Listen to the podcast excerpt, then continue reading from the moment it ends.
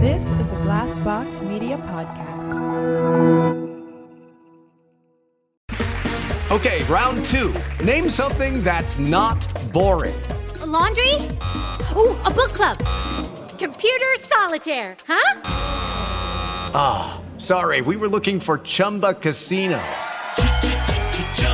That's right. ChumbaCasino.com has over 100 casino style games. Join today and play for free for your chance to redeem some serious prizes. ChumbaCasino.com. No purchase necessary. Void where prohibited by law. 18 plus terms and conditions apply. See website for details. Lucky Land Casino asking people what's the weirdest place you've gotten lucky? Lucky? In line at the deli, I guess? Aha, in my dentist's office. More than once, actually. Do I have to say? Yes, you do. In the car before my kids' PTA meeting. Really? Yes. Excuse me, what's the weirdest place you've gotten lucky? I never win and tell. Well, there you have it. You can get lucky anywhere playing at LuckyLandSlots.com. Play for free right now. Are you feeling lucky? No purchase necessary. Void where prohibited by law. 18 plus. Terms and conditions apply. See website for details. Love this podcast? Support this show through the Acast supporter feature.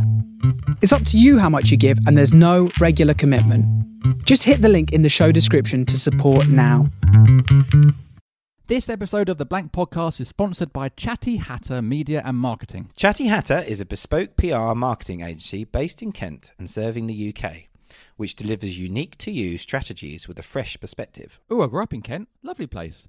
Many businesses and brand owners see social media and think marketing their product must be easy, with millions of potential customers at their fingertips. But when it comes to the crunch, marketing and getting noticed is more complicated than ever before. If you're looking for a company or product to get the attention it deserves, want your brand to be packaged up beautifully and for it to hit the right audiences and fast, Chatty Hatter has a whole team of press, PR, and marketing professionals who are experts in their field. With a powerful skill set between them, they are fully equipped to handle all aspects of clients' marketing and media needs. They never compromise on quality and have a firm grasp of what it takes to stand out in a competitive marketplace, and all at an affordable price. With clients ranging from engineering to publishing and fashion to photography, Chatty Hatter delivers excellent marketing strategies with unrivaled results all under one roof. So don't draw a blank.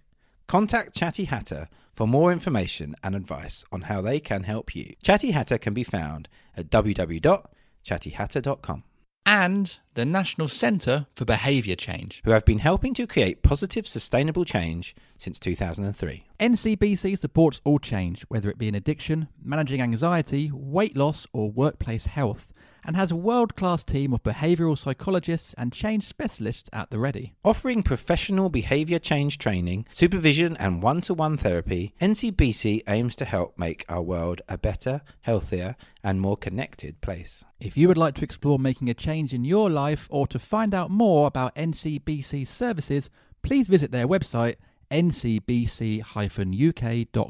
Right, let's get on with the episode.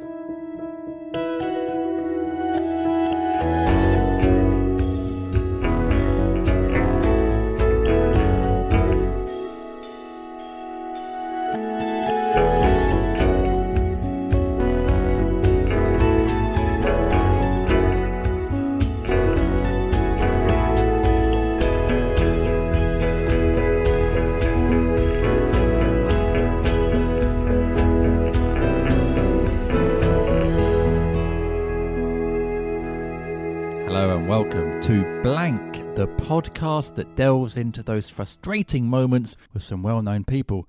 I'm Jim Daly, and of course, I'm joined by Giles Paley Phillips. How are you? I'm all right, mate. How are you? Good. Are you excited? Very excited. So excited for this podcast. It's, it's happening. It's a long time in the coming. It is. Is that the right word? I don't know. Dan, that's the first blank moment yeah. of the entire series. I mean, it's been 10 years I've been wanting to do this. Wow. I know. It's, uh, and I've said to people about this, and they've said, "Oh, I've never heard you talk about doing a podcast." before." I think it's always been there. Yeah. Ten years in the making. Man, it better be a success. Oh God. well, anyway, shall we explain a bit about the pod? Because this pod's about blank moments. Yeah. And we've got some great names lined up. Today's guest, kicking off first ever season, is Jon Ronson. the amazing Jon Ronson. And I have to admit, um, when we met Jon, I was I'm I'm a super fan of Jon Ronson's, Um, and I have to admit, I was quite nervous meeting Jon. Yeah, me too. Um, and actually, there were a few little blank moments. There were a in few. the podcast. Exactly. I think we both have a blank moment in the first five minutes Yeah. of this pod. And I thought, I hope this isn't a sign of things to come, and this is going to be a really terrible podcast because, um, yeah, I fluffed the name of um, Jon's brilliant book. Um, so you've been publicly shamed. yeah, and, Um, and I but referenced the wrong project he'd worked on. So, so apologies to Jon. But this pod is all about blank moments, and so we are intentionally leaving those things in. We are. We we pod. talked about this quite early on that Yeah. we just want to leave those moments in because it just seems na- more natural. Yeah, you know, exactly. and it can't have a blank podcast and not allow blank Exactly. moments in the podcast. so- Exactly. And like, and we also like we have our own blank moments outside of the pod. You know, for example, you're trying to finish a book at the moment. Yeah, I've been trying to write, but I mean, I kind of stopped. I've stopped writing really because yeah, I've been struggling with with writing, and um, yeah, so that's certainly been a blank moment for me. And Yeah. obviously, you you with your stand up. I want to get back into doing stand up, yeah, but almost got the fear a little bit of going Mm. back in and trying new material and hoping it goes well. So we're kind of hoping from these podcasts over the next few weeks to maybe sort of learn to deal with our own blank moments. Hopefully, Well, let's hope. Let's hope. There's hope. if not, Hope is a What are we great gonna thing, isn't it? Isn't it great? Hope is a wonderful thing. Hope is a wonderful thing. Um, I think certainly um, the podcasts we've done so far, I think there's every reason why we can be filled with hope and exactly, also some great advice. exactly. And let's let's kick off then with some great advice from Mr. Jon Ronson uh, on the very first blank podcast.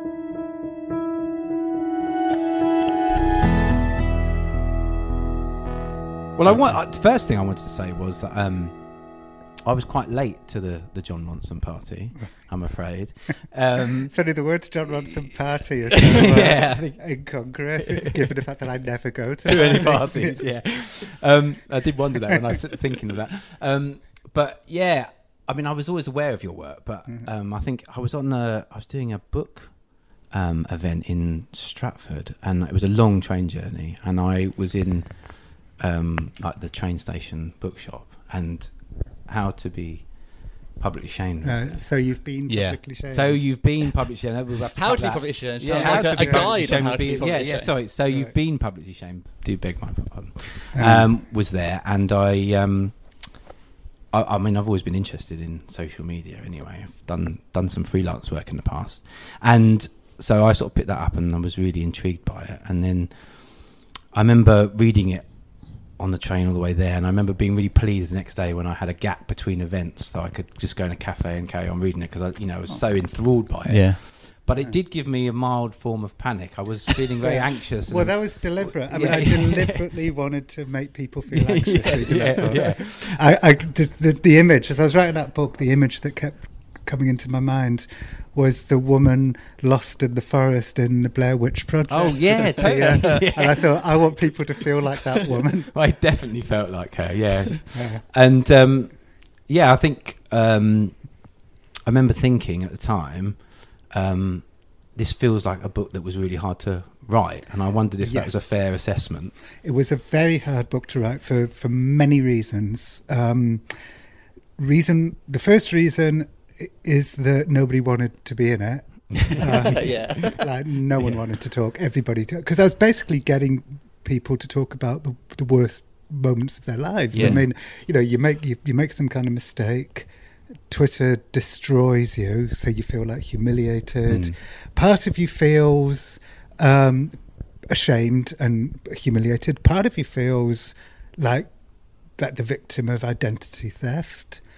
Um, you know, because you're being judged for some tiny little hmm. slither of your life hmm. by people who don't know anything about you. You know, uh, I'm not talking about public figures. I'm talking about some private individual. So you've got all of these complicated and very negative feelings. That sense of once you've been because basically what is a public shaming but it's a excommunication from the community yeah, you're being told you're not good enough yeah. So you have, so you're feeling all of those things and you're believing it and you're reading every negative tweet about you and you're contemplating suicide or self-harm you fall into a depression and then Jon fucking Ronson comes along wants you to relive the whole Dredge, thing dredge the whole yeah sorry mess up again. Just after you got over it. yeah. Well, some some of the people I was contacting were right in the middle of Yeah. it, and then others it it had just passed and they were just beginning to get on with their lives. Yeah. So that was the first problem. Nobody wanted to be here there. yeah, Um, the second problem is that there was no clear narrative structure. And I really believe in narrative arcs in nonfiction. I, I'm not a fan of the kind of nonfiction where, where all the sort of narrative standards slip, where you just where a book starts with, you know, I'm going to tell you why alternative medicine is bad, and then the whole book is why alternative medicine is bad. It's like why why can't a why can't a nonfiction book have the same ambition as a as a novel? Yeah. So those were two of the reasons. The third reason was it was really anxiety inducing writing that book. Mm. I, I was I felt like I was seeing a side of humanity that I didn't actually think existed. A, a side, a sort of cru- well, it's more than cruelty. Lots of social scientists have said there's a says, says say that v- violence is worse when it's being committed for moral purposes. Yeah. So if you feel like you're killing somebody for morality, that you've got morality on your side, the violence is often worse. And so that's what happens during a lot of social media Mhm. shamings. They're they're they're word, you know, they're they're they're more brutal because the people doing it are doing it in the in the cause of morality. They think they're doing it for the right reasons. Yeah, For the right hmm. thing. And sometimes, you know, obviously not all social media shamings are the same. Yeah. Sometimes, yeah, Yeah. like somebody Yeah. has done something really bad, Yeah.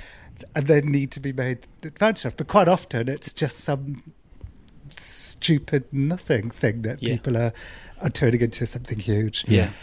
So for all of those reasons, that was a long answer. But for all of No, those no, reasons, no, yeah. that's fine. Oh yeah. So basically, it would made me anxious. Like I, I remember thinking at the time, like years ago, I did the story about a family of white separatists who, some of whom were shot by the FBI. Yes, yeah. And it was a. You That's know, in them, isn't it? Yes, Yeah. in them. This family called the Weaver family, and it, it's a terrible story, where, with people dying.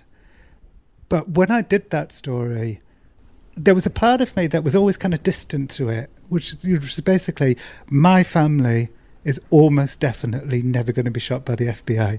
So I feel really sorry for these people. Yeah. Um, notwithstanding the fact that they were white separatists, but I felt really sorry for for the for the injustice that was done to them. But it never like seeped its way into my bones, you know, because I just thought, well, you know, you, you you went to Aryan Nations for a start, like, Yeah. you know, it's like you were playing with fire here.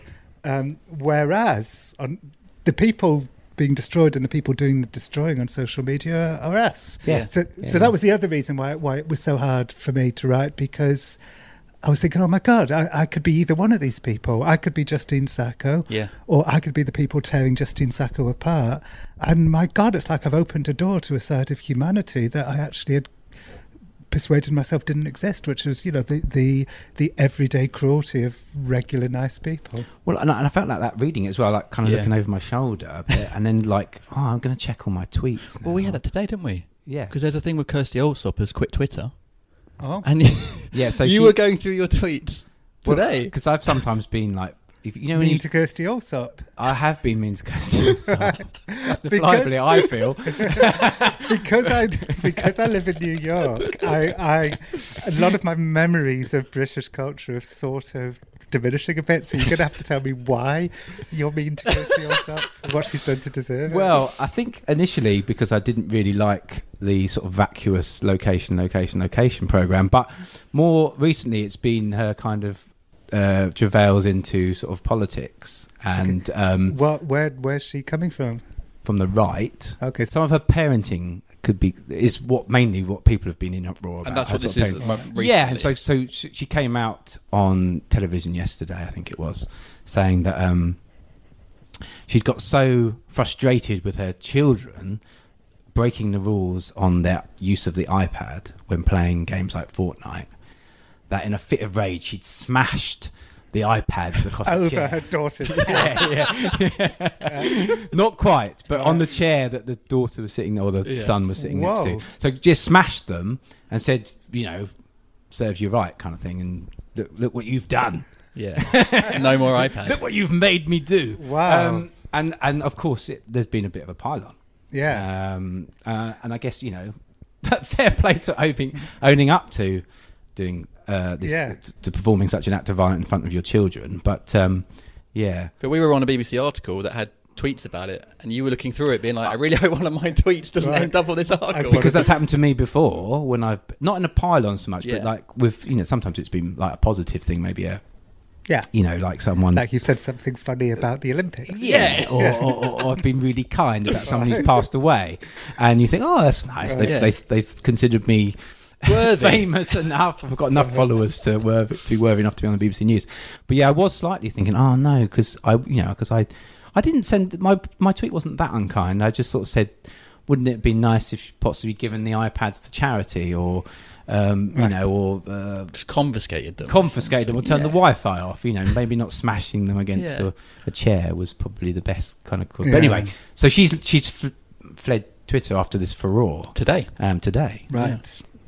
Okay. Yeah. so so uh, I guess uh, maybe not enough people are reading your book. yeah, it's funny when I I opt, I should say I opted out. Like um, with every book I've I've written, uh, I've always thought, okay, I've spent you know three years, four years, whatever, writing on the, writing this book. I'll do as much promotion for this book as people want because I want to give it like as much of a chance as possible.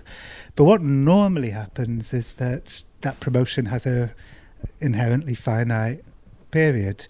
So with the psychopath test, I was probably promoting that book for I don't know six months, maybe eight months, something like that, and then the interview requests stopped, and that was fine.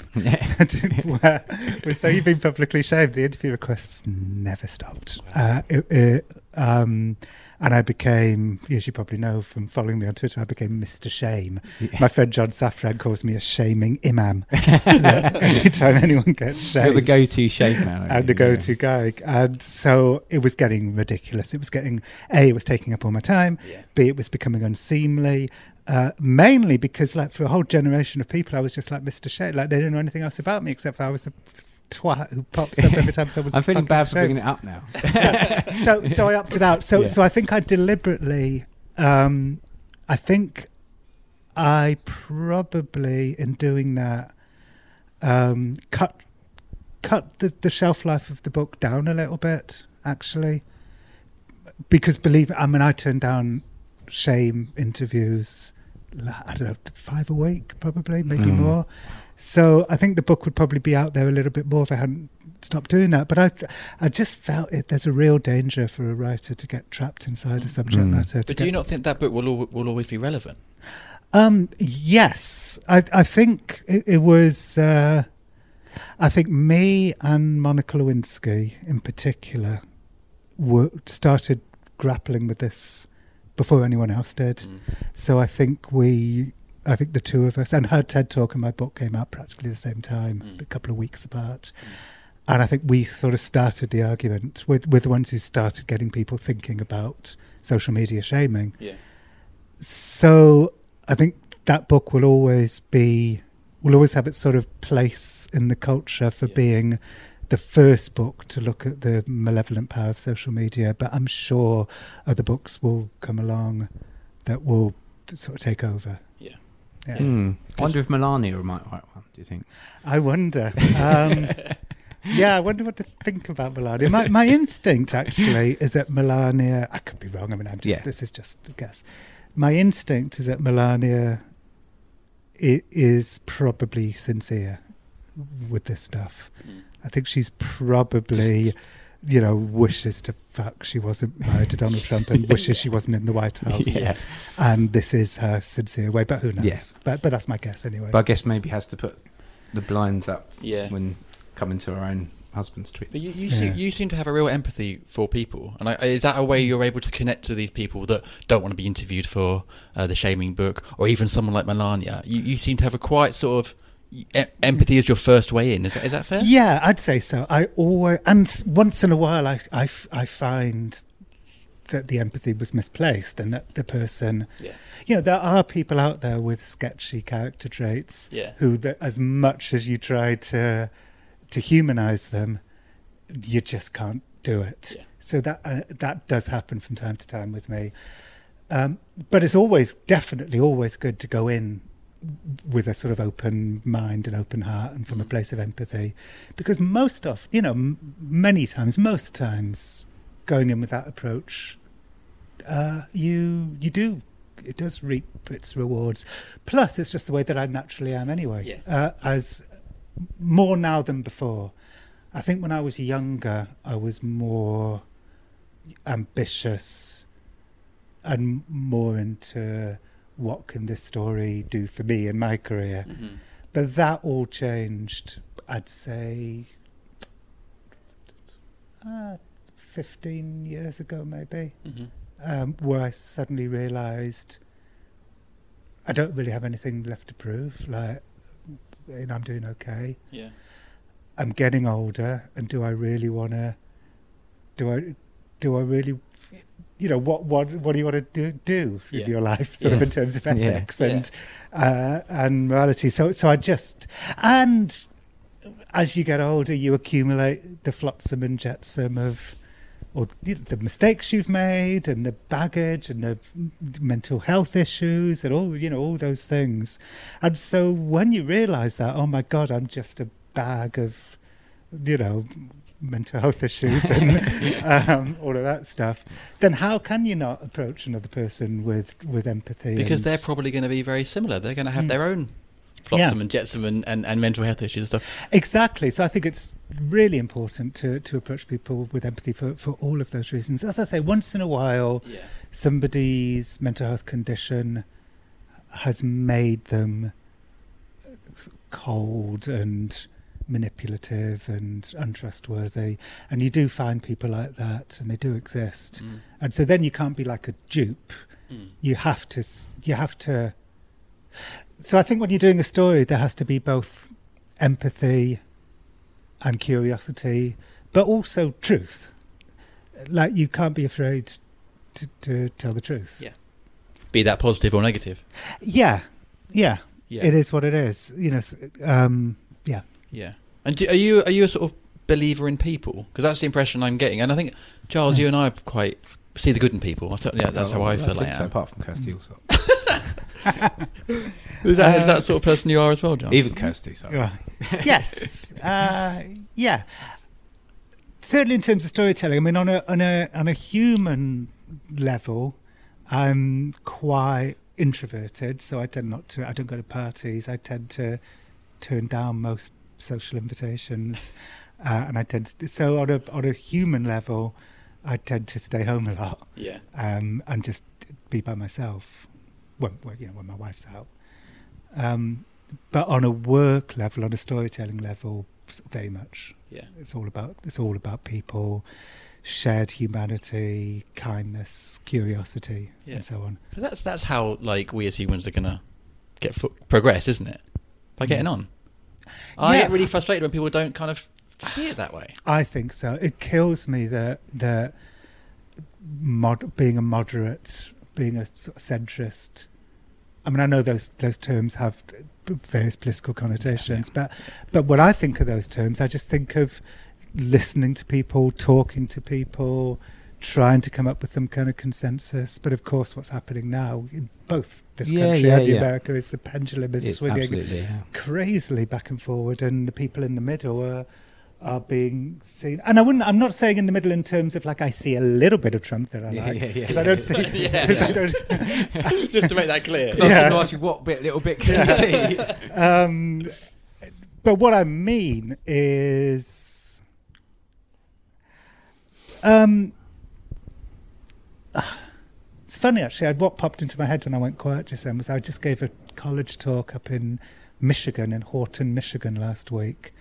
And I made, I did two talks, one in the morning, one in the afternoon. And in the morning, I made um, an anti Trump comment on the stage. And this guy came up to me, and it turns out that this college in Michigan, it's a technical college, and there's quite a lot of Trump supporters in the in the audience. So one of them came up to me and said, "You know, I heard your comment this morning. So are you trying to tell me that um, all of Trump's voters are racist?" And I was like, no, like that was like nothing to do with what I'd said on the stage. And I don't think all of Trump's voters are No, racist. I do think um, a, a good deal of the ones who aren't racist did willingly blind themselves Yeah, to to the Yeah. to the shit that. Trump has said from day one. Yeah. Um, but but you know, but being up in that college in Michigan did make me think. You know, these people aren't monsters. Of course not. Yeah. Um, a lot of them voted for Trump for economic reasons and not for social polit- social political reasons. Um, and yeah, so refusing to listen to them and mocking people, Yeah. you know, which is what the left does all the time, Yeah. you know, Yeah, yeah. mocking people who, who even wants to interview them, Yeah. you know, it's it's just drives me nuts. Mm. Yeah. Yeah, I mean, it is volatile on both sides, really, isn't it, at the Yeah. moment? Yeah. Yeah, Um, yeah, and, and again, yeah. you, you, you, we go going back to sort of Twitter and social media. You see it so much yeah. on there, and it's so laid No, bare, that- isn't it? Yeah, that kid, that kid who comes up to me, you know, in Michigan, saying he he came up with the most defensive thing he could possibly have said, the mo- which had which bore no relation to whatever it was about Trump had said on stage. Yeah. Uh, so Yeah. yeah, But that's kind of a default position. I think when people get feel offended or that you're attacking them, Mm. is that they go to the most extreme defense or whatever possible thing. When actually, Yeah. nothing's black and white. There are so many more nuances in everything, in the political spectrum, in in gender. There's so many more nuances, but guess- we find it as humans difficult to maybe convey that. So we have to go to the And maybe we're choosing Mm. a side. We want to choose a side. To be. Yeah. yeah, and I understand. I mean, particularly what, particularly with both Trump and Brexit, there's a real imperative to choose a side, Yeah. I, and I do understand that. But you know, both people take. I mean, it happened to be last week. I decided. To, it happened to be last week, and I decided to do something about it. I, I had a guy, ten, a m- journalist with ten thousand Twitter followers, making some joke. The context of which, and this is entirely because I wrote about Justine Sacco in my public shaming book. Um, it's probably too long a story. Justine Sacco was a kind of liberal who made a liberal joke mocking privilege, Yeah. which came over like a grotesque privilege joke of, Yeah. you know, uh, sort of holding her own privilege. So, sh- you know, she wasn't entirely innocent. Although I would say that it didn't take me very long to work out what her joke meant. Yeah. And so, I, you know, um, the joke was going to Africa. Hope I don't get AIDS. Just Yeah. kidding. I'm white yeah. what she was trying to do, and it took me five seconds to work this out. It wasn't that you don't have to be Inspector Clouseau. was was say was make fun of her own Yeah, it was bubble satire, of yeah she was good, satirising her own bubble Yeah. of privilege. Yeah. Um, wasn't very good, but it's not anything that South Park and Randy Newman absolutely don't not. do. Yeah. Uh, so anyway, a few people decided that she's a racist, and I must be a racist for writing nicely about her. So last week, some guy with ten thousand Twitter followers tweets some joke, the context of which was I was a Nazi sympathizer. So I just saw, you know, so I woke up and I just thought, "Uh, this crosses a line. Yeah. So so I went for it and I and I I I tweeted him and I said, look, we can DM if you like. I'll follow you so you can DM me if you like. And and he blocked me for saying that. Oh. And Wow. so instead of Okay, con- yeah. instead of having a conversation shut you with him, he blocked me. Yeah. Yeah.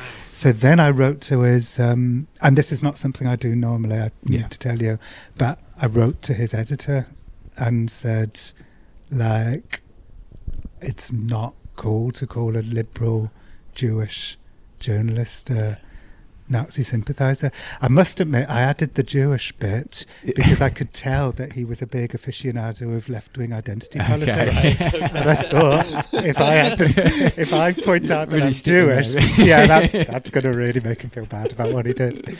So uh, anyway, he then publicly apologised to me. So then I said, "Look, you really don't. This, you don't have to publicly apologise to me. Please delete this tweet." Yeah. Yeah. So he did, and now it's all over. But I'm I'm glad I did it. Yeah. But it would have been simple as him deleting the tweet early on. Yeah. Would have just eradicated all that. I didn't even want an apology. I w- uh, what I wanted was for me and him to have a little conversation in direct messaging where I could say to him, look, Justine Sacco is not a racist. I'm not a racist for supporting uh, her. And it's not cool for you to, you know, be this hyperbolic about me hmm. because our reputations really matter. And you've got 10,000 Twitter followers. If one of those Twitter followers has 100,000 followers or a million followers and decides to retweet it, suddenly I'm a Nazi sympathizer Yeah, all yeah. over Yeah. Twitter. Justine So- Sacco had 150 Yeah, followers. 170 followers, and, and, 170, yeah. and her tweet was was retweeted one million two hundred twenty thousand ah, times. That is Insane, incredible. isn't it? Yeah. Insane. So that's what I wanted to say to him, but and he could have avoided all of that, you know, all the public apology and everything by just having a conversation with Yeah. me. But as you said, people don't want to have conversations anymore. No. They don't. But speaking of speaking of conversations, what for you- what leads to you for ideas? Because it seems from the the shaming book, it was a glance, wasn't it? It was a glance in a in a in a Yeah. hotel bar. Well, actually, no. That was my my butterfly effect. Oh, that was a butterfly porn, effect, yes, that's yeah, right. podcast. Yeah. Which one? Yes. um, it's myst- It's mystery. Is is the thing that, that I'm always looking for. It's try. It's wanting to solve some kind of mystery, and then you have the instinct. So that so a mystery is there. I want to try and solve it. I've I don't know what's going to happen, but my suspicion is whatever happens will be interesting, mm-hmm. and hopefully whatever happens will be both funny and, and exciting, but also will shed light on the way the world works. And you don't know all of those things when you start on a story, but so you so I suppose I've I've got a little bit of I've sort of earned a little bit of instinct that okay, if I do that story, those things I know are the things that I need to make a good story may well happen. Yeah. So so that's what I'm looking for. But I wouldn't say it's conscious. It's you you tend to stumble on things. But you are taking a, a leap of faith, then, aren't you? With Every time, you do. Hmm. and it's not just a leap of faith; it's a leap of well, it's a leap of money because I'm Yeah. paying. Yeah, yeah. Yeah. You know, there's been many times I've flown to, you know, Georgia or wherever, and spent you know five thousand dollars. You just being there for a week trying to get a story off the ground, and it hasn't happened. But you just have to deal with the fact that that's just a part of it. But that, I mean, again, we talk about the creative process on this podcast a lot, and that is difficult, I guess, when you are working on something and your heart's in something, and Mm. it doesn't it doesn't happen. And and how do you sort of Oh, give up on that? Before I answer that question, some I'm being perpetually tweeted. I just want to see if it's No, you're fine. it's Uh, not the journalist, is it? It's all fine. Yeah, no, it's fine. Um, well, there's been a couple of times in my life where I've gone down a wrong path, and um, and um, and it's depressing. The the time that really leaps out is I wrote a story probably what year are we now? 2018, probably about 12 years ago. I wrote a story for The Guardian called Who Killed Richard Cullen. And it was a story about a guy who commits suicide because he's out of his depth on in credit cards. And this is before the crash of 2008. This must have been about 2006, maybe. Uh, and I decided to do a story to try and work out why that happened. Did he have secret vices, or it turns out he doesn't have secret vices? You know, he, he, all he really did was subscribe to like gardening magazines and stuff. He was the most Wow. ordinary guy in the world, but he got slightly out of his depth with one card, so he got another card to pay off the debt on that one, and then he got ensnared in all of these tricks that the credit card companies pull on people to keep you in servitude Yeah. to them. So I wrote a piece about that, where I discovered these incredible secrets that credit card companies, a lot of stuff that relates very strongly to what's happening with Cambridge Analytica today. And Mm. Okay. so it's all that kind of stuff. It's basically an early incarnation of Cambridge Analytica. Okay, so data har- harvesting. Yeah, a lot of data yeah. harvesting, list broking. I mean, it was stunning stuff. Anyway, my American publisher said you need to write a whole book about the credit cards. Write uh, Men Who Stare at Goats about the credit card industry. Yeah. So I spent like about, I'd say six months trying to do it. And I just couldn't do it, mainly because I wasn't mature enough back then. I'd meet these list brokers and these data people, and they were they were boring. They were really boring, and their lives were boring. They just went into the office every day and did their thing, and you know it was mainly bureaucracy. And I just couldn't find a way to make it light up on the page. And I, and I, after six months, I, I quit and didn't do it. And if I'd carried on and the book had come out, it probably would have come out just when the crash happened. exciting. Yeah. And Ah. yeah, I'd have been, you know, Laughing. yeah, I'd have been laughing. And, and, um, but it didn't work out like that for that reason. If I did it now, I would probably find a way to do it. But back then, I still needed my characters to be colourful and a bit eccentric. I, I sort of needed those ingredients to make the story work. That's why. That's why it didn't work. Mm. At UK Export Finance, we ensure that no viable UK export fails by providing government backed finance and insurance. So if you want to expand into new markets, we can help you win contracts with attractive finance terms. If you've got an overseas order, we can help you fulfill it with a working capital loan. And if you're entering a challenging market, we can ensure that you get paid with the right insurance. We've helped hundreds of companies to win contracts, fulfill orders, and get paid. To get the exporter's edge, search UK Export Finance. I am the identity thief. I make a fortune by pretending to be people like you. And I'd like to keep it that way. That's why I don't want you to sign up to Which. Which Scam Alerts, our free service that keeps you up to date with the latest scams. No wonder scammers don't want you to sign up. Visit which.co.uk slash scam alerts. Yeah, so so this podcast is Hmm. about it's about blank moments, It's about and, and what those you've described there moments. obviously is is a blank moment. Yeah. And there must have been many others, I'm sure, in your career. Do how do you sort of deal with them? Do you have a is it case by case, or do you have a certain way of trying to work through them, and actually maybe Hmm. giving up in a way, or deciding not to follow an idea is potentially braver maybe than carrying it on sometimes. Yeah, well, that was, and by the way, I would say that that book didn't entirely die because some of the ideas I took from that research and some of the thoughts that I had uh, turned into the psychopath test, Right. which Mm. which Yeah. came out in 2011. So I do sort of see the psychopath test as as in in its weird way being being that book that I abandoned. Although the two books, it would have been nothing like the psychopath test, but yeah. Um, hmm. Well, one trick I have is I'm, I always work on two or three different projects at once. Oh, wow. Yeah, Okay. always, and always have.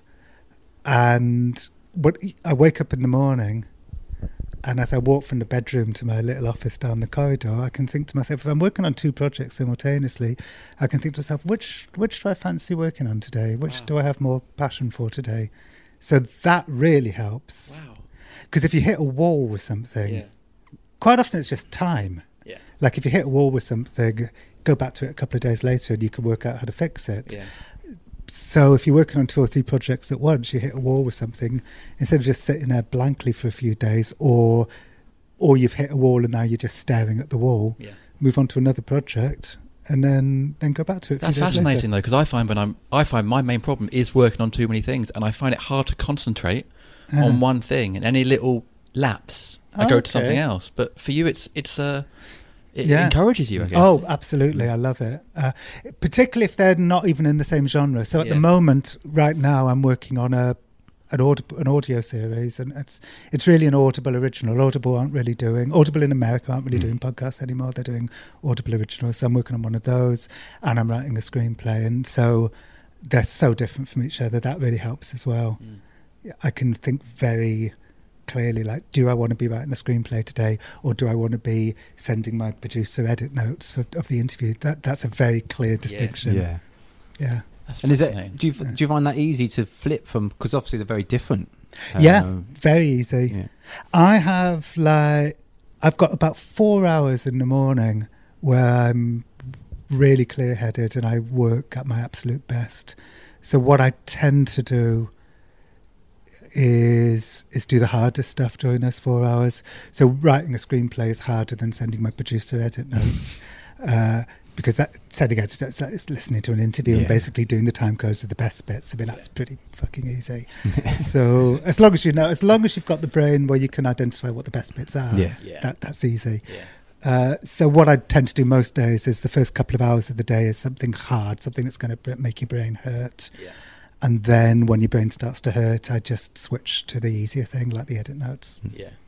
And are you quite kind of hard on yourself then? Because you'll have some days where you get up in the morning, and even in those four hours, it might not be happening, or it might be more of a slog. Do you force yourself through mm. it? Well, fortunately, if if you're working on a bunch of different things at once, what what often happens is the process, you know, because different parts of the process are harder and easier than others. So, for instance, with a piece of writing, um, if I've been working on it for a few months, and all that's left now is going back to it and taking out the superfluous words and just shining it up a little bit and holding it down a little bit, that's really easy and fun. So if I wake up in the morning and my brain's just not in it and so on, which doesn't happen very often, I have to say, because I I'm so tied in with my work. I mean, most of my life is about working. I'll just I'll just go to one of the easier things, like like a piece of work that's almost finished, and all I have to do is take out a couple of words. Yeah. Uh, but I, so I do work pretty much seven days a week. I'd say I took three days off about about a month ago. We went to the Catskills in upstate New York Nice. for a little holiday, and that's literally the only days off I've had all year. Wow. But that's kind of stupid, really. Yeah. Are you good with days off? I was in the Catskills. I loved it. Loved it. Because we were talking Uh, to a, an, a, a screenwriter um, in another pod, and he was saying that um, he will sit down sometimes to have some time with his daughter, and they'll watch a movie or something together. And he said he's looking at the screen, but he's not watching Mm. the film because he's just got stuff on his brain all the time. Yeah. And I Yeah. that sort of not being able to switch off. Yeah. From the moment. But there's something good about that. Um, I mean, a lot of creative people will identify with this. Like, if you're right in the middle of a story, everything reminds you of the story. You walk Yeah. past the bank, and there's an ad in the window of the bank that gives you a new insight into your story. Uh, and that's a great feeling, you know, because that's you sort of know that you're so deep into something. You're thinking about this harder than anyone is. Yeah. So actually, I think that I see that as like a good. I Yeah, mean, it's it's bad parenting, but it's, yeah, but it's good work. Yeah, well, that's what I think we felt guilty because I do that as well. I think it's the guilt kind of weighing over, over us a little bit, but perhaps. That's true, But and yeah. they they can tell. Well, my son can certainly tell. You know, the other day I was with my son, and he was playing me something, and I got a text, and I looked down at the text, and it was like something urgent, work wise, and I thought, but you know what, I'm not gonna I'm not gonna just get up and leave. So I thought, um, um, but it was, and I'm sure he could tell. Like, Yeah. I'm sure he could tell that I was my, half of me had vanished into that text. But it's hard these days when, when emails are in your hand Yeah. and text messages. Yeah, there, it's it. very hard to switch off from that because it is it's right in your face every Mhm. second of the day. Yeah, yeah, yeah, Yeah. Yeah. So it's not as Being you know, in- twenty years ago that wouldn't have happened. Yeah, being up in the Catskills, though, I didn't. I had none of those thoughts. It's like an advert for the Need to go- Catskills. Yeah, they need to go up there more often, maybe. Well, we just bought a little house. Oh, well then, that's Uh, not actually in the mountains because that's a bit too isolating, Mm. but in a little village just the other side of the Hudson River from the Oh, Catskills. so amazing. I do intend to actually calm things down a little bit in my life. Uh, and by the way, my son's 20 now, and so he doesn't, you know, I, we Yeah. don't do those things Sure. anymore. Yeah, yeah. Yeah. I want to ask you about the butterfly effect. 'cause Sure. Obviously, that's your most recent kind of work. Um, and um, I just, what? How did that come about to start with? Um, so after my public shaming book came out, it was quite bruising. Not that, like, I don't want to over dramatize it because I would say that 90% of everything that happened when that book came out was really positive. Yeah. Like, most people love it. It was just a very small number of very vociferous social justice people who had decided without reading the book that my book must be an attack on social justice. And I, and I know that for sure because like no one who reads the book would have those feelings. It's a thoughtful, Yeah. you know, I'm not a polemicist. I'm not Jordan Peterson. Uh, I'm a thoughtful, humanistic, moderate. Like, Yeah. um, God, I sound like I sound like I wouldn't want to hang out with me. Yeah. um, but um, so anyway, that was it. Yeah. So so when the, but I was sort of bruised by the noise. It was a very noisy book. Yeah. Uh, when it came out, it was like throwing a hand grenade into the world. Uh, and I didn't enjoy the noise, including the positive noise. I just didn't enjoy any of the noise. Um, so I wanted to do something that was easy and fun. And and I happened to be I happened to remember this thing that happened when I was at this hotel in Los Angeles. So I was meeting a porn star called Princess Donna. This is from my public shaming book. She has a very small cameo part in the book. So I'm at the Chateau Marmont. I don't stay there anymore. It's too hipster doofusy. Um, but I was staying there that night. So the guy phones up and says, Your guest is waiting for you downstairs. So I went downstairs. And everybody in the hotel reception was dressed exactly like I'm dressed now, which is in great muted greys and hoodies, like like the sort of you know Yeah. my hoodie. It's like the kind of burqa of the uh, intellectual, sort of nebbishy Jewish writer because you just don't want to be. You still you want to be hidden. Yeah, yeah. So everybody was in in the lobby looked gr- muted and hidden, except for Princess Donna, who looked like this kind of great mad peacock in this very bright dress and very high heels, and she just looked like you know she lived a life. Um, you know uh, that what's that lyrics in that song about your face is a map of the world. You know her her uh, that's what her face looked like, and so I walked towards her thinking, God, I'm so looking forward to talking to this woman because she'll have, you know, she's lived some life. Hmm. And I looked over at the hotel receptionist and he was looking at her with a look. She was obviously some kind of sex worker. I mean, whether he recognised her as a porn star or not, I don't know. But he was looking at her with a look of total contempt. Like, what, what are you doing in my hallowed hotel reception? And by the way, this is the Chateau Marmont, which has got a uh, yeah reputation for being a kind of loose, hedonistic. So John Yeah. Belushi died of a drug overdose. Yeah. Oh, wow, yeah. yeah. But um, still, that's that was the look that he Mm. that he had on his face, and I and that look just stayed with me because kind of cheekily in a way because people on people what i'm trying to say is that i'm really interested in stigmatized and demonized people Mm. who are sort of unpopular stigmatized and demonized people Yeah. so like justine sacco from my public shaming book is a classic example of that that's a person who was wronged but she's not she wouldn't win a popularity contest of wronged people. Yeah. 'Cause she's- Yeah. Couldn't near the top. Yeah, and um, and I, I- you know, I, I, but I think you know, as I say in "Say You've Publicly Shamed," a wronged person is a wronged person, even when they're an unfashionable wronged Mm. person. Yeah. So, and I felt that way a little bit about porn people. I thought it's kind of the same thing. It's like I bet that hotel receptionist sees himself as a very woke person, yet he was still looking at Princess Donna with disgust. Mm. And I just thought that that was so interesting, you know. So that's that's that was my starting point. And that that one look Yeah, leads just you down look. a rabbit hole.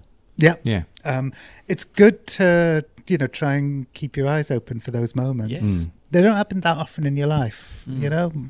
But Uh, clearly, you see them more than other people because this is why you do what, what you do.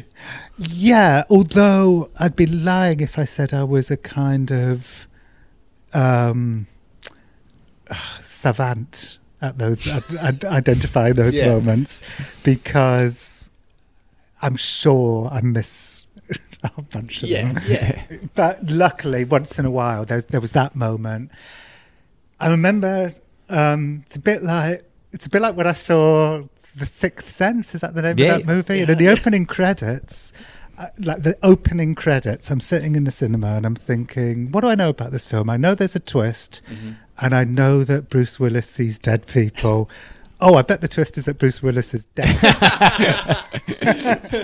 and, and once in a while, once in a while, that happens. So there was a moment like Ruins the Yeah. movie for yeah, Yeah. there was a moment in like about 2000. Did you turn to the person next to you and say that? no, Proclaim but, that. but to the whole movie, I was like, oh, for fuck's sake, he's obviously dead.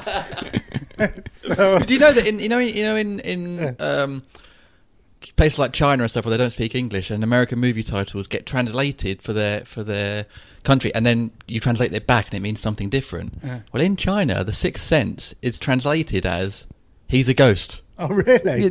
The Really? worst title for that movie. Give the plot away, why don't you? You wouldn't bother seeing it. That's really funny. Yeah.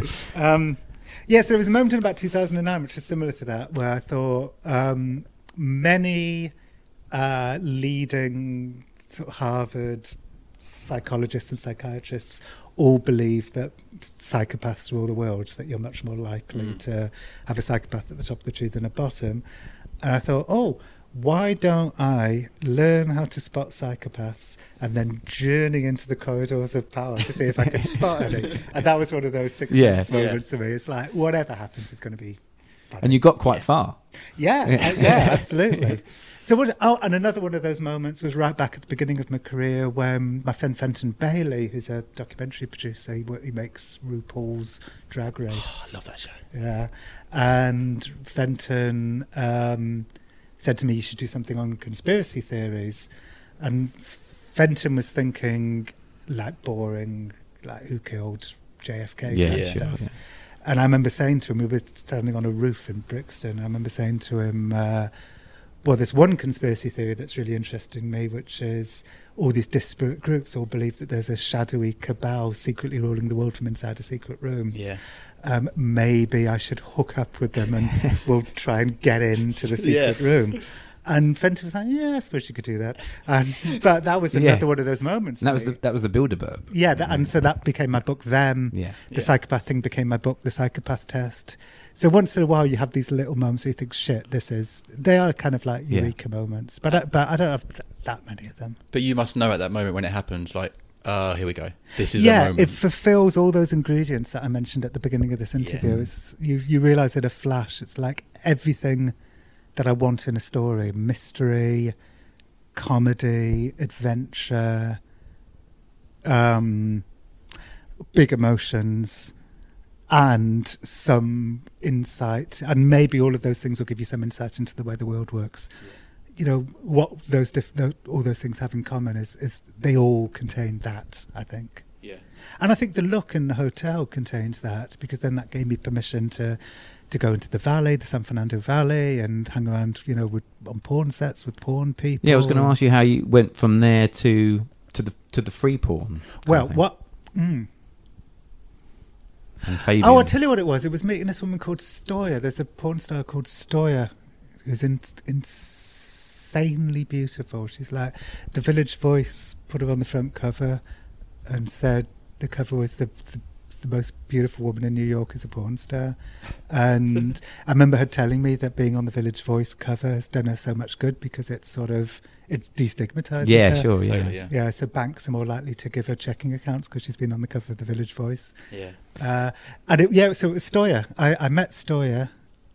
No, what happened was I started thinking, so I don't know anything about porn people at all. I don't know anything about their lives. What are their lives like? So I started reading blogs and I found a blog written by Stoya about where she was being mean about Fabian. She was saying there's this guy called Fabian who's ruining all of our lives. And he runs this site called Pornhub. And basically, it's a depository of pirated content, and Fabian's getting incredibly rich, and we're all losing all of our money, and there's nothing we can do about it. So then I went to visit Stoya in um, where she lives in New York. She lived, and most porn people live in either Nevada or California, but she lives in New York. And so we talked about it, and um, and yeah, that's how I came to, to Fabian. And then that became really interesting because Fabian became a kind of metaphor for all tech. Like it's Uber, you know, the Yeah, Pornhub yeah. story the Uber story. Yeah. And we we like you know we utilize those things, so we're all part of the problem. We and That goes back to that goes back to the shaming book. We're, we're all Yeah. kind of in it. Yes, exactly. Which to me is much more satisfying than the early stories I would do, which would be about look at those people over there. Yeah, exactly. Mm. Yeah, yeah. Yeah. So um, yeah, so I remember my friend Emmy. The other moment for me was um, my friend Emmy the Great, who's a singer songwriter. Yeah, yeah. Uh, at the very beginning of this process, I was saying we were talking about sort of pirated content, and she was saying, you know, we've all lost so much of ways that we can make money, and I said, well, you know, because one way that porn people make pay, make up their loss of income is through uh, escorting. So I said to her, "Well, at least you don't have to have sex with your fans." And she was like, "Well, not yet." Uh, so I remember, so that conversation stayed in my head as well because because Emmy was being really funny about it. And so those were all the starting points. And then we had this amazing breakthrough on the set of Stepdaughter Cheerleader Orgy. This is such a catchy title. I know. where so many things happened on that set. That was one of those days where, like, fuck, you know, my life changed. on the set of Stepdaughter Cheerleader Orgy. But one of them was because of the title. Yeah. Uh, so. In the old days, porn films were called things like The Billionaire's Blonde. and these sounds days, like Mills and Boon. Right. Yeah, Yeah, yeah. And these days they're called Stepdaughter Cheerleader Orgy, and it's because of search engine optimization. Yeah. That's uh, they they have to work out what the most search terms are, and then make films that that uh, abide by those terms. So that was a big revelation to me.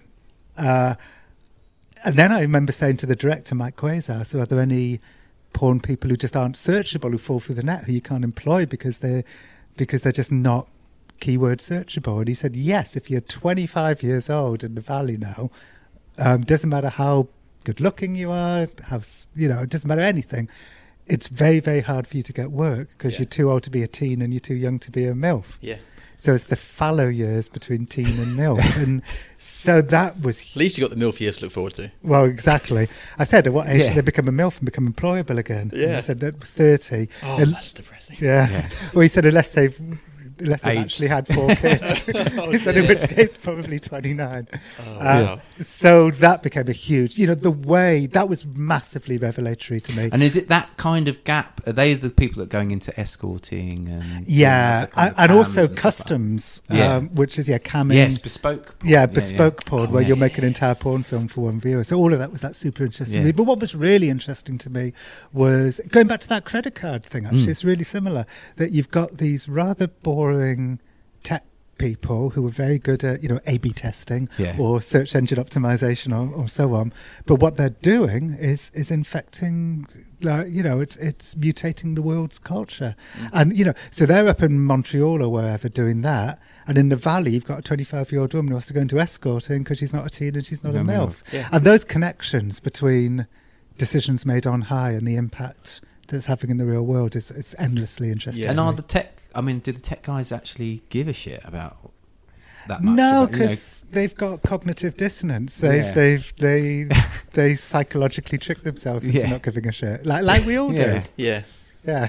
They're not, they're not sort of maybe not aware of the consequences of what they're doing. Yeah, they don't go to the, they don't Yeah. go to porn sets. No. They, they they stay up in Montreal. There's a huge disconnect between their lives and the lives of the people who are providing the content, which is then being pirated and shoved Mm. on their site. The SEO thing is everywhere, isn't it? Because now articles online, people will pack SEO into the URLs to get it seen, and Yeah. YouTube. I do some YouTube videos and stuff, and all I'm thinking about is who can I make a video about that's going to have a strong SEO name for the title. It, it really influences. And it's not just porn; it's everywhere. Yeah, and as uh, as creative people, you know, really, we we should be lead. You know, Yeah, we should be amazing. We should be leading, not following. And, and if you Yeah. abide by, you know, the SEO thing, then automatically it means you're following trends Absolutely. and not Yeah. creating, not leading, not not creating new insights. Yeah.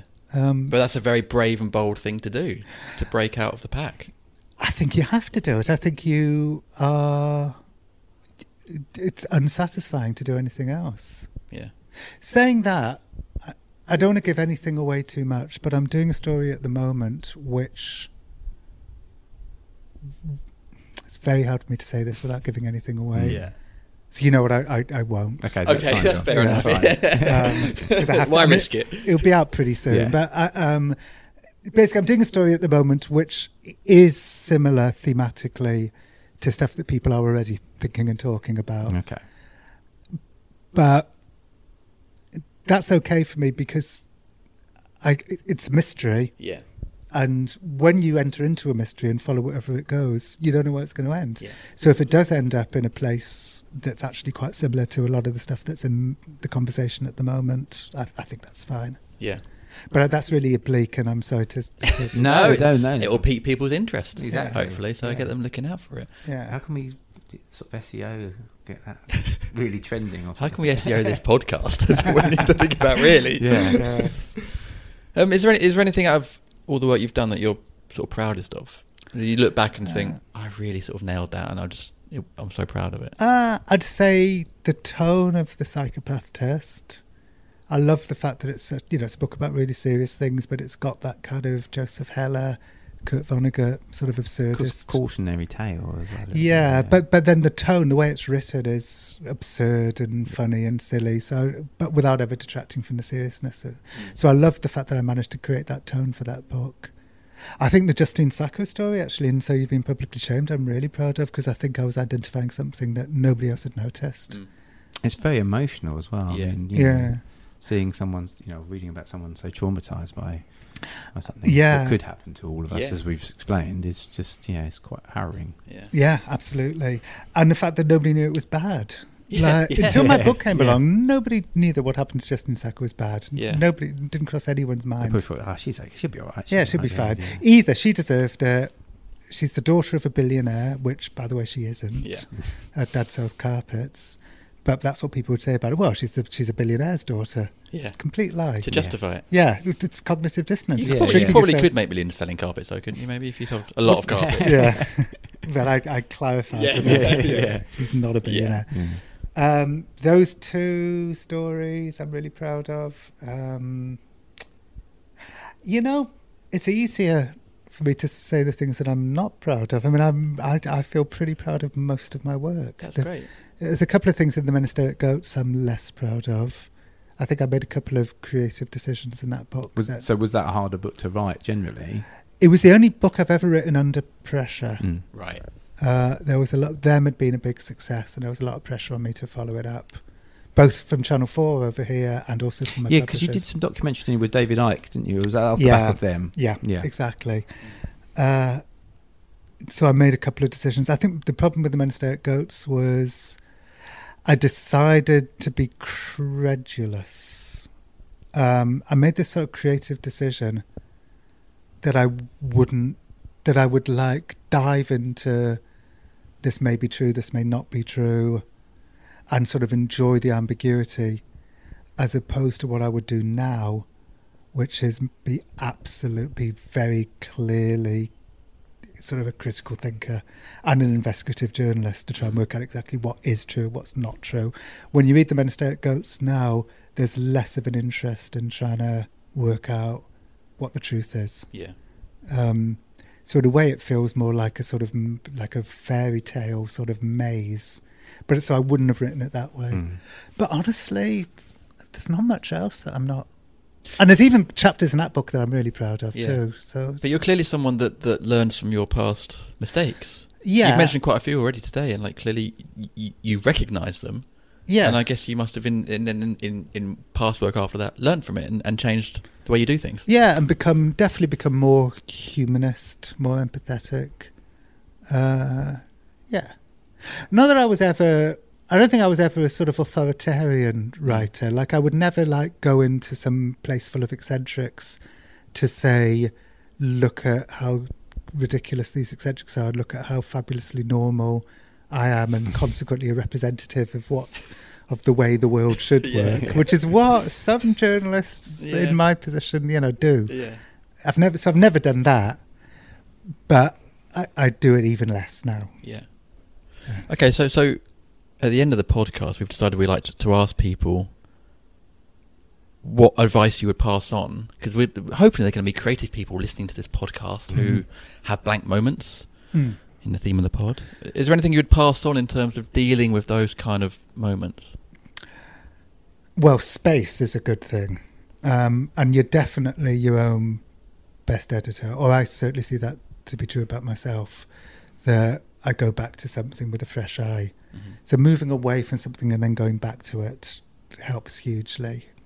Solves most For any amount, any particular amount of time, or does it not matter? Well, for me, it's just overnight, to be Oh, wow, honest. okay. Yeah, I go back to something the next morning and I can see its its faults, and then over and over and over again until you go back to it the next morning and there's nothing you want to change, and that's when you know it's done. Yeah.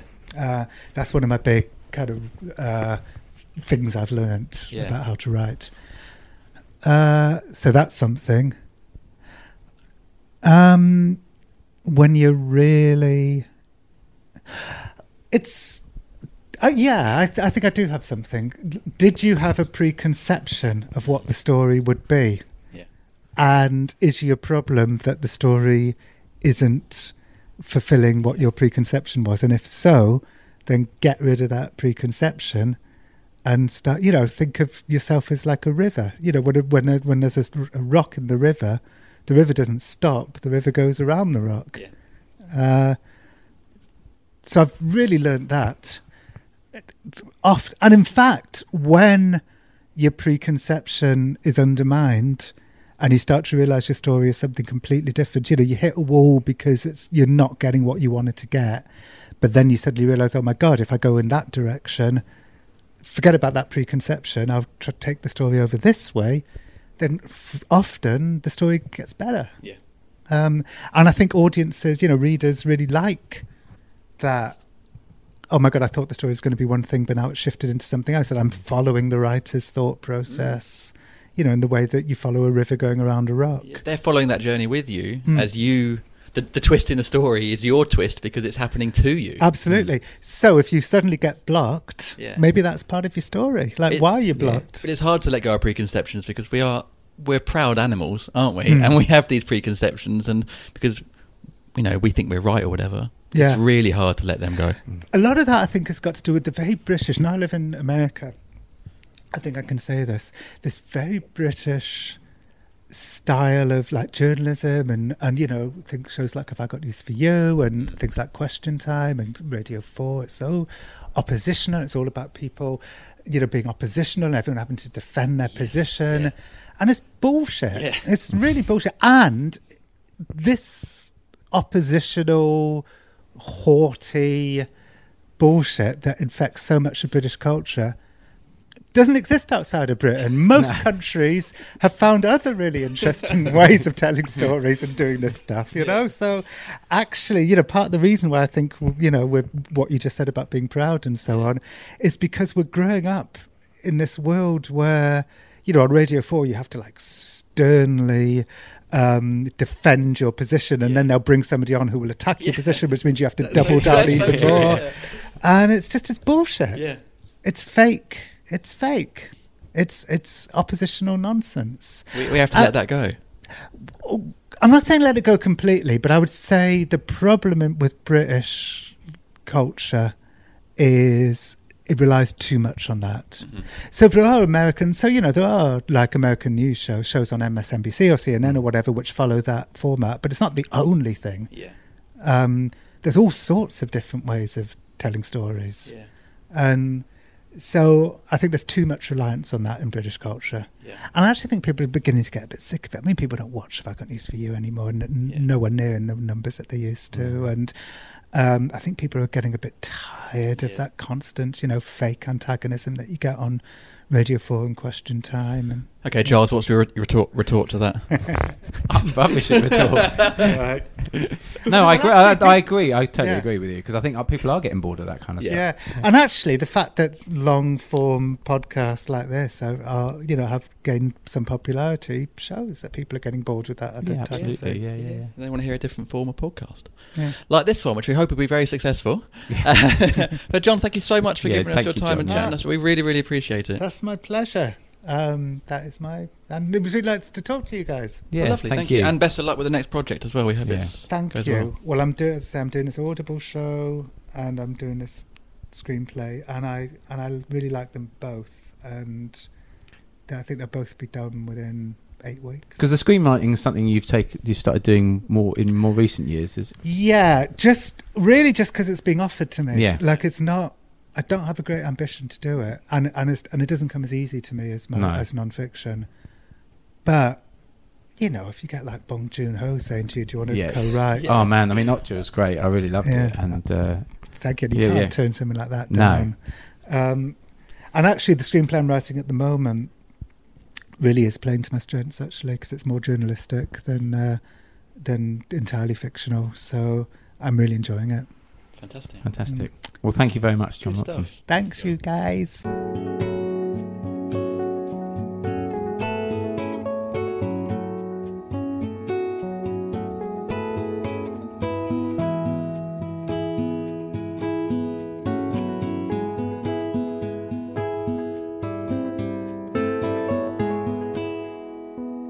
I think um, looking back, I should probably apologise to Kirstie Allsopp.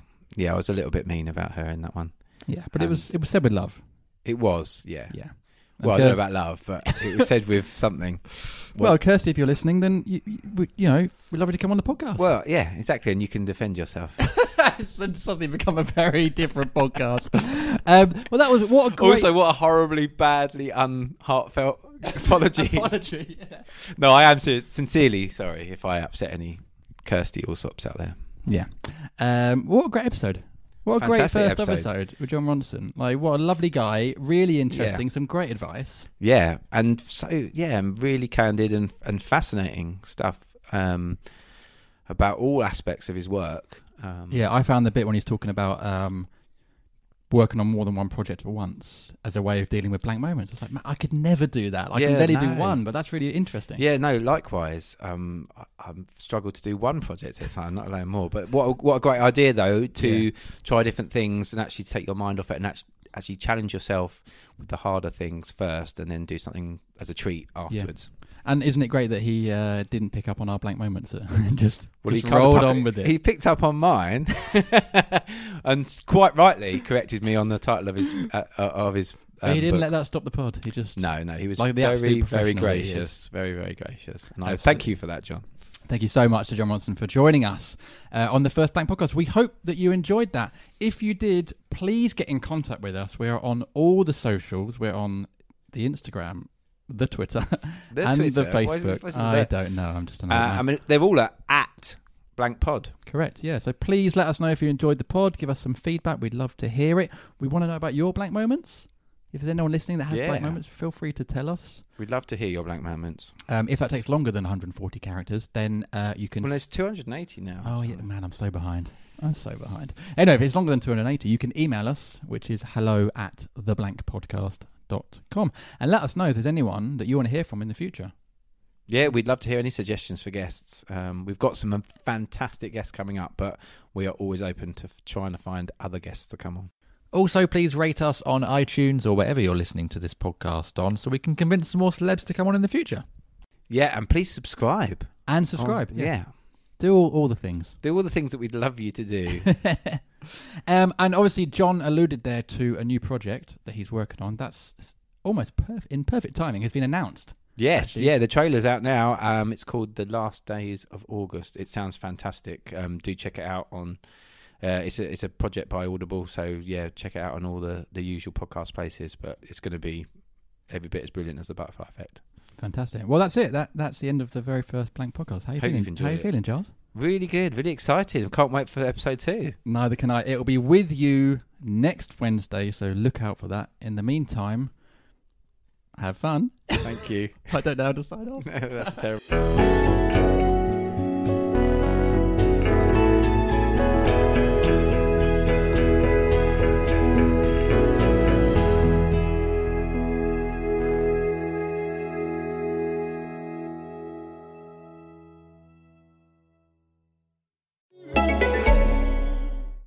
Hello, Gemma Cairney here to tell you about Life on Our Terms, an exciting podcast with the Open University.